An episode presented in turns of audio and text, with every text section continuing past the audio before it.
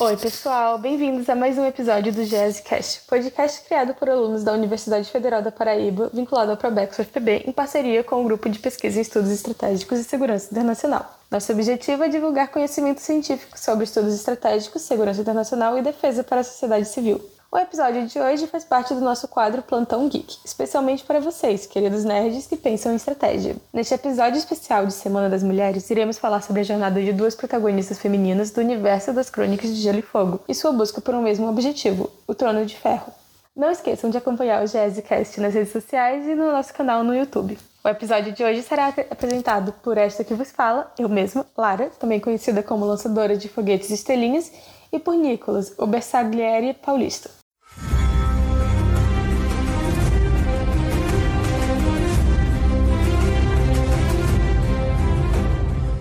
Bom, nesse episódio nós vamos falar sobre Rhaenyra Targaryen e Daenerys Targaryen e sua jornada em busca do Trono de Ferro.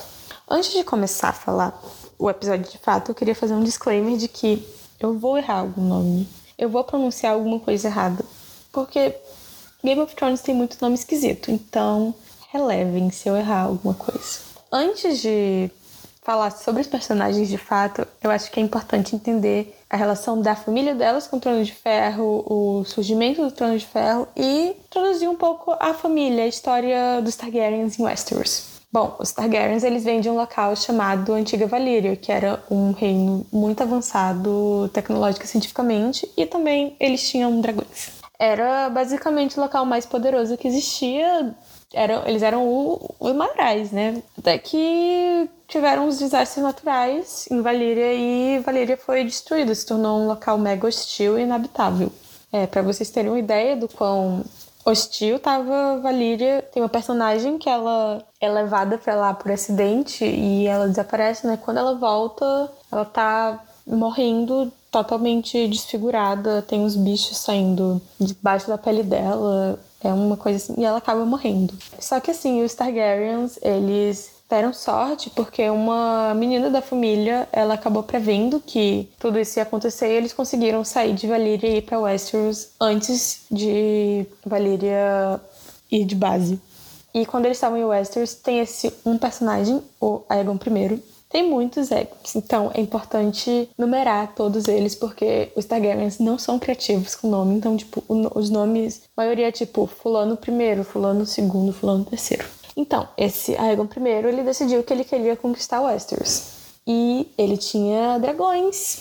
É, resumindo, né, sei lá, eu pessoalmente, se eu fosse um monarca, eu tivesse lá no meu reino, chegasse um, um cara montado em dragões e quisesse conquistar meu reino, eu acho que eu só aceitava, né? Tipo, eu nem tentava lutar, porque, né, são dragões. Mas, resumindo, ele consegue conquistar Westeros e essa conquista dele fica conhecida como a Guerra da Conquista.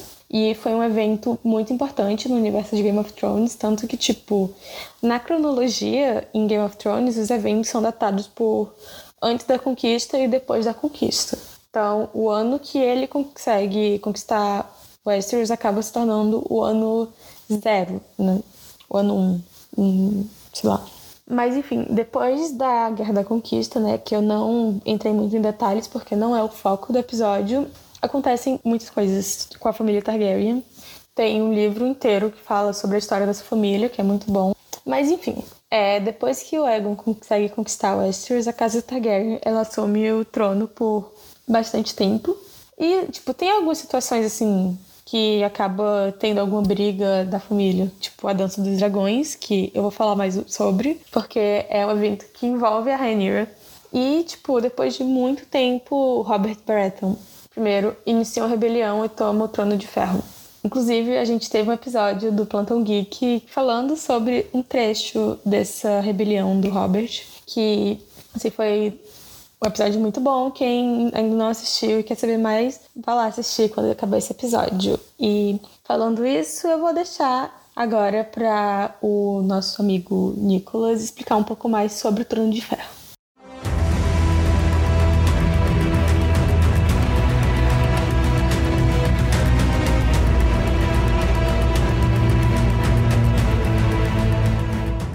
Fala galera, bom dia. Aqui é o Nicolas Bersagueiro Paulista e hoje eu falo um pouquinho sobre Game of Thrones, é, especificamente sobre o Trono de Ferro. O que eu vou falar sobre o Trono de Ferro? Excelente pergunta, ouvinte. É, eu vou explicar o porquê do Trono de Ferro ser tão disputado, né? Bem, logo de cara a gente deve ressaltar o óbvio, né? O Trono de Ferro é o trono real e quem não, não todo mundo quer ser rei, todo mundo quer ter influência sobre a Casa Real. Eu não acho que precisa elaborar muito esse conceito, mais detalhes. Mas uma parte mais subjetiva ao redor do trono é a mitologia que foi construída ao redor dele e como isso legitima reinados, né? Antes de entrar nisso, eu vou dar um breve contexto sobre como o Trono de Ferro surge. Quando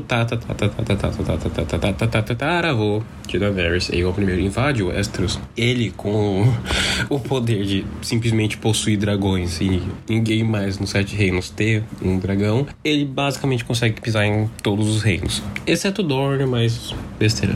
Foi aí que Aegon ele decide construir o Trono de Ferro a partir de centenas é, de espadas dos seus inimigos derrotados. A ideia dele era construir um símbolo material do poder do Aegon, né, e da autoridade dele sobre todos os reinos. E aí, né, nesse período, ele manda forjar o trono, no Trono de Ferro e ele forja uma monstruosidade de ferro que né, viu o Trono de Ferro. É um breve comentário que, apesar de no show ele aparecer, o... Tecnicamente no livro ele é bem maior, só que por razões orçamentárias, né, tiveram que dar umas adaptadas. O Trono de Ferro que a gente vê em A Casa do Dragão é um pouquinho mais parecido com o do livro, porque ele traz um pouco essa dimensão de tipo, nossa, são centenas de espadas e é uma escadaria e tudo isso, que eu visualmente achei um pouquinho mais legal, mais detalhes. Deixando o surto de nerdice de lado, é, continuando. A gente tem esse símbolo material, né? E a, da autoridade do Aegon. E com o tempo, é, toda uma lenda é construída ao redor do Trono de Ferro. Porque é, com o tempo, ele adquire essa capacidade legalista. Que é, como assim? quem controlaria o trono de ferro seria é, concebido, na maior parte da população, como o verdadeiro governante de Westeros. E qualquer outro adversário seria, tipo, um usurpador, um rebelde. E nesse sentido, tô abordando a palavra legalista de representar a autoridade central. Mas, detalhe. E além desse simbolismo, tem um negócio mais óbvio que eu mencionei lá atrás, né? Que por séculos o Trono de Ferro é usado como o assento dos reis que governam Westeros. Então, tendo ele acaba tendo esse status de o trono, sabe? Esse centro do poder. E uma parte um pouquinho mais de curiosidade, também tem todos os mitos ao redor do Trono de Ferro. Porque no universo de Game of Thrones tem histórias como, por exemplo, o trono é capaz de rejeitar governantes incapazes. Porque, por exemplo, se você está subindo o trono e se corta nele, normalmente os supersticiosos entendem isso como o trono de ferro não sendo adequado para você. É, ou também, por exemplo, tem uma história de que é, Maegor I, ele morre sentado no trono de ferro. E aí um dos rumores é que, por exemplo, o trono de ferro matou ele para salvar o reino né, do seu reino autoritário. Mais ou menos isso, entendeu? Você consegue ter essa noção tipo, do simbolismo e da autoridade, tanto imaginária como prática, que o Trono de Ferro conjura na mente das pessoas. Mas, né, detalhes. É, com isso de lado, vou passar para Lara.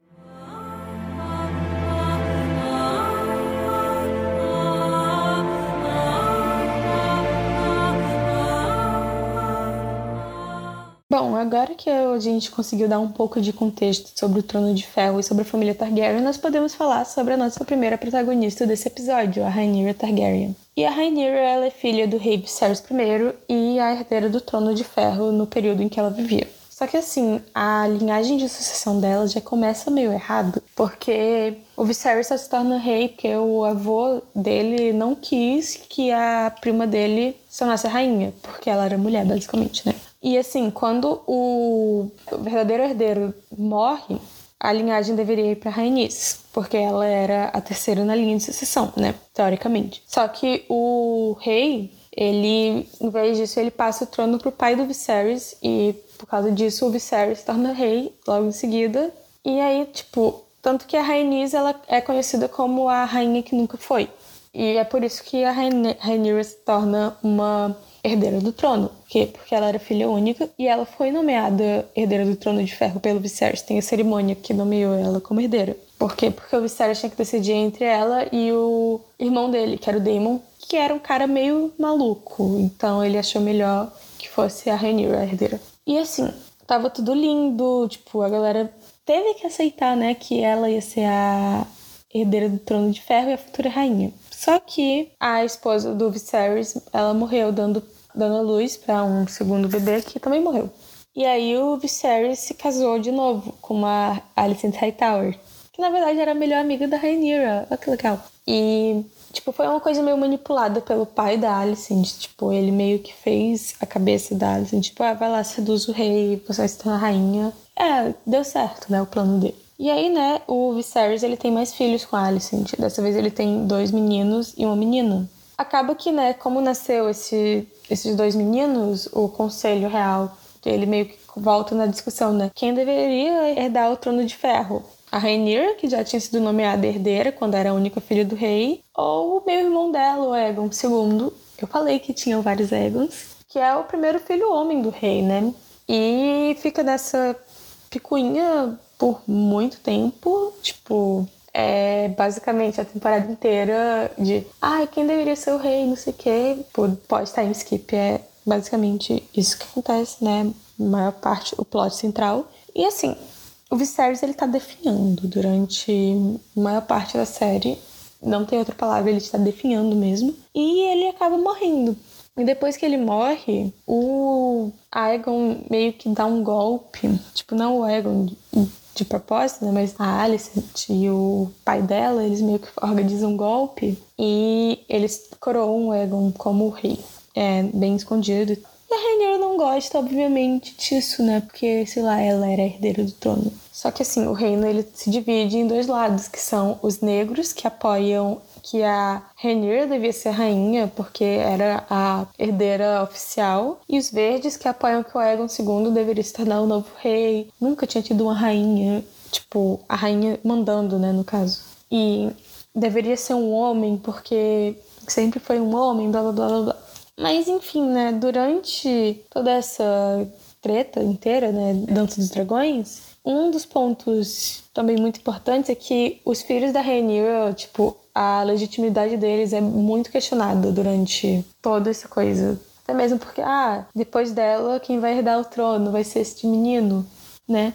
E assim, os primeiros filhos dela, eles possuem cabelo castanho.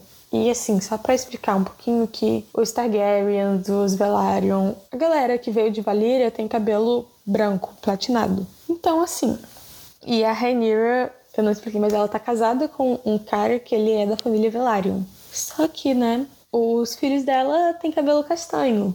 Os dois primeiros, né? E aí, tipo, a galera começa a questionar se ela é digna de ser rainha, porque supostamente eu digo supostamente porque, assim, não tem exame de DNA, mas, assim, na série é basicamente confirmado que os filhos dela são filhos de um cara que se chama Harry Strong, não do marido dela. Mas, né, como os personagens não têm como provar, eu uso o termo supostamente, porque eles são supostos bastardos, né? E assim, um ponto é que, tipo, a maioria dos reis em Game of Thrones tem bastardos. É assim comum, nós temos, sei lá, se a gente for falar em Game of Thrones mesmo, nós temos o Jon Snow, que é um dos personagens principais, que é um bastardo, né? A gente descobre que não, mas enfim, né? Ele é famoso por ser um bastardo e ninguém tá tipo, ah, massa, é o filho do rei, legal, mas a Rhaenyra, ela é tipo todo um, é um absurdo que esses dois meninos não sejam filhos do marido dela, embora seja tipo um acordo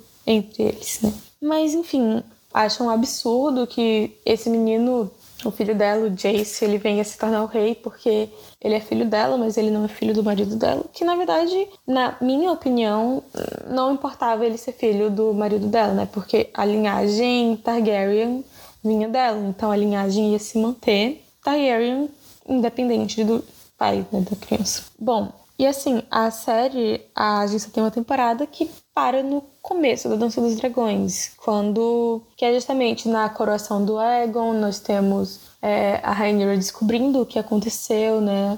E agora, né, os dois lados estão buscando aliados para começar realmente a brigar pelo que, pela linha de sucessão que eles acreditam que é legítima. Eu não quero acabar dando spoiler sobre o que vai acontecer nas três temporadas. E assim, eu também não sei como a série vai abordar algumas coisas, já que eles mudaram algumas coisas, tipo, que aconteceram no livro. Eles trouxeram outra versão. Então eu não vou entrar em mais detalhes sobre o que acontece pós Coroação do Ego.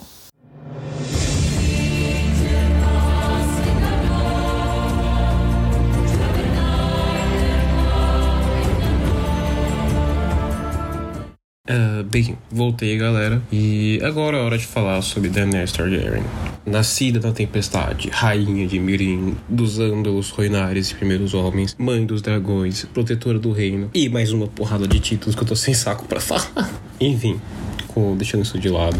Daenerys tem uma vida no mínimo interessante, porque além de ter o azar de nascer a filha de Aerys II, o louco, ela é concebida durante o último mês da rebelião que viria destronar seu pai. Sua mãe, era ela, é forçada a fugir da capital, morrendo poucos meses depois, durante o parto da Daenerys. E começou bem até agora.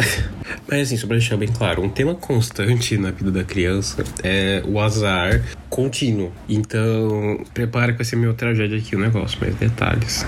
Bem, a infância da Dani não é muito melhor, né, do que o começo da vida dela. Porque ela é forçada ao exílio, começado da rebelião. E gradualmente, os poucos seguidores leais da casa Targaryen se afastam ou morrem. Enquanto isso, o irmão mais velho dela desenvolve uma relação bem abusiva com ela, porque ele meio que culpa ela pela morte da mãe no parto.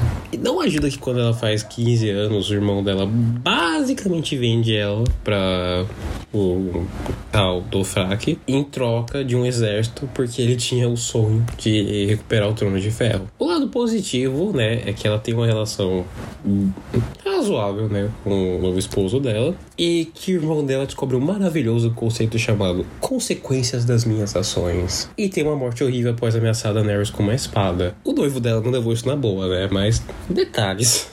E aí, nesse exato momento, quando a vida da Daenerys parece que está indo pro caminho certo, que o, noivo dela aceita mesmo é, invadir o Westeros para pôr ela de volta no trono, é, o noivo dela morre após uma ferida dele de combate infeccionado. Porque ela não gastou todo o azar dela. Né? É o tema frequente aqui, caso você não tenha percebido. Não ajuda também que, tipo, no processo de curar ele, uma bruxa tentou fazer um ritual de magia negra e teve um monte de profecias no meio, né? Enquanto isso, o exército do, do, noivo dela começou a desintegrar em facções rivais que estavam brigando pelo poder. E os poucos aliados que a Daenerys tinha no meio não estavam muito entusiasmados em apoiar ela. E aí você pensa, cara, ela tá no fundo do, do poço, não tem como ela sair daí. Aí a Daenerys pega e fala, ha, toma. E aí ela decide fazer um sacrifício humano e acender uma fogueira gigante. E no processo, ela consegue fazer nascer três dragões. Como? Não é muito claro, só sei que envolveu sacrifício humano e magia de sangue. É isso. Enfim, é... durante esse processo, ela realmente acaba criando os seis dragões dela e ela consegue a aliança permanente dos poucos aliados que ela sobrou. Ela é forçada a fugir pro exílio de novo. Depois depois do que eu vou classificar como uma pequena aventura na política de Carf, que é onde ela foi parar, que resulta em uma mansão pegando fogo e várias tentativas de assassinato, a Dany decide fugir de Carf, né? Porque o pessoal estava muito mais feliz com ela. E o que acontece? Ela consegue pegar três barcos e transportar o, a turminha dela, basicamente, pro ocidente. E ela não quer chegar de mãos abanando e depender da amizade com príncipes e etc. Então ela decide arranjar um exército. O problema é que isso leva a todo um capítulo na história conhecido como Aventuras na Baía dos Escravos, mais conhecido também como Tor Permanente. E que acontece, né? Para arranjar um exército, né? Isso costuma ser meio caro. E ela não quer contratar mercenários, porque mercenários têm o hábito de trocar de lado. E ela não tem muitos seguidores leais para começar. Então, ela tem a ideia genial de comprar um exército de escravos. Que aí, um breve contexto sobre. Tá, tem Carfa aqui, no sul. E seguindo pro oeste, tem uma região chamada Baía dos Escravos. A Baía dos Escravos é o centro do comércio de escravos no mundo de Westeros. E ela é dominada por três cidades: Yunkai, Astapor e Mirim. Beleza. A cidade é famosa por vender uma tropa de escravos conhecida como os Imaculados. Eles são treinados desde crianças para serem soldados super disciplinados, ao ponto deles é, preferirem jogar nas espadas ou, ou recusar uma ordem. E eles têm o nome de Imaculados porque eles são castrados para garantir que nenhum deles tenha vícios terrenos, né, palavras do livro, e que eles sejam incorruptíveis. Então, a Daenerys decide: esse vai ser meu exército para tomar o Westeros. Que a ideia é ela comprar os escravos e libertar eles, que aí eles vão ficar aliança com ela e tomar Westeros, mas enfim. De maneira simples, ela adquire esse novo exército Imaculados, porque ela vende a maior parte das suas posses que ela tinha. E ela imediatamente vira é, um novo exército dela contra os mestres de escravos. E em uma campanha relâmpago consegue tomar as três principais cidades escravistas na Baía dos Escravos. Esse é um dos melhores momentos dela, porque ao longo do caminho ela destitui os mestres escravistas de Astapor e Mirim. E mesmo em Yukai, onde ela não consegue entrar na cidade, ela consegue libertar os escravos através de um acordo com os mestres. O problema é que isso é imediatamente seguido por um dos piores momentos da vida dela, porque no instante que elas viram as costas, tudo decide pegar fogo. Porque assim, bem resumidamente, Yukai fala: Não ligo para isso, eu vou te matar, Daenerys. E começa a é, organizar uma espécie de super coalizão escravista para matar Daenerys, porque libertou os escravos. Isso resulta no que pode ser descrito de um jeito bem simplista como um banho de sangue, onde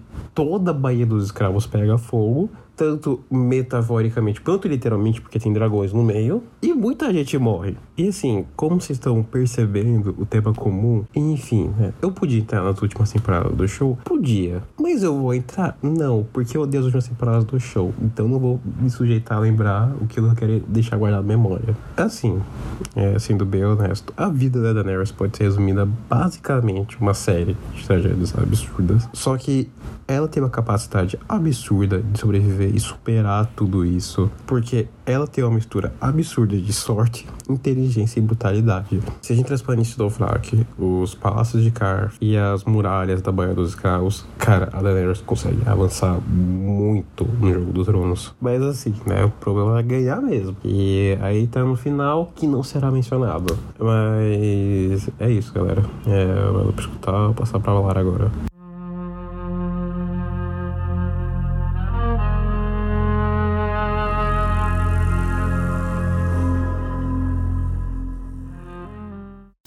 Com isso a gente pode ver que a família Targaryen, na verdade, é tragédia por cima de tragédia, né? Não acontecem muitas coisas boas com as pessoas dessa família, né?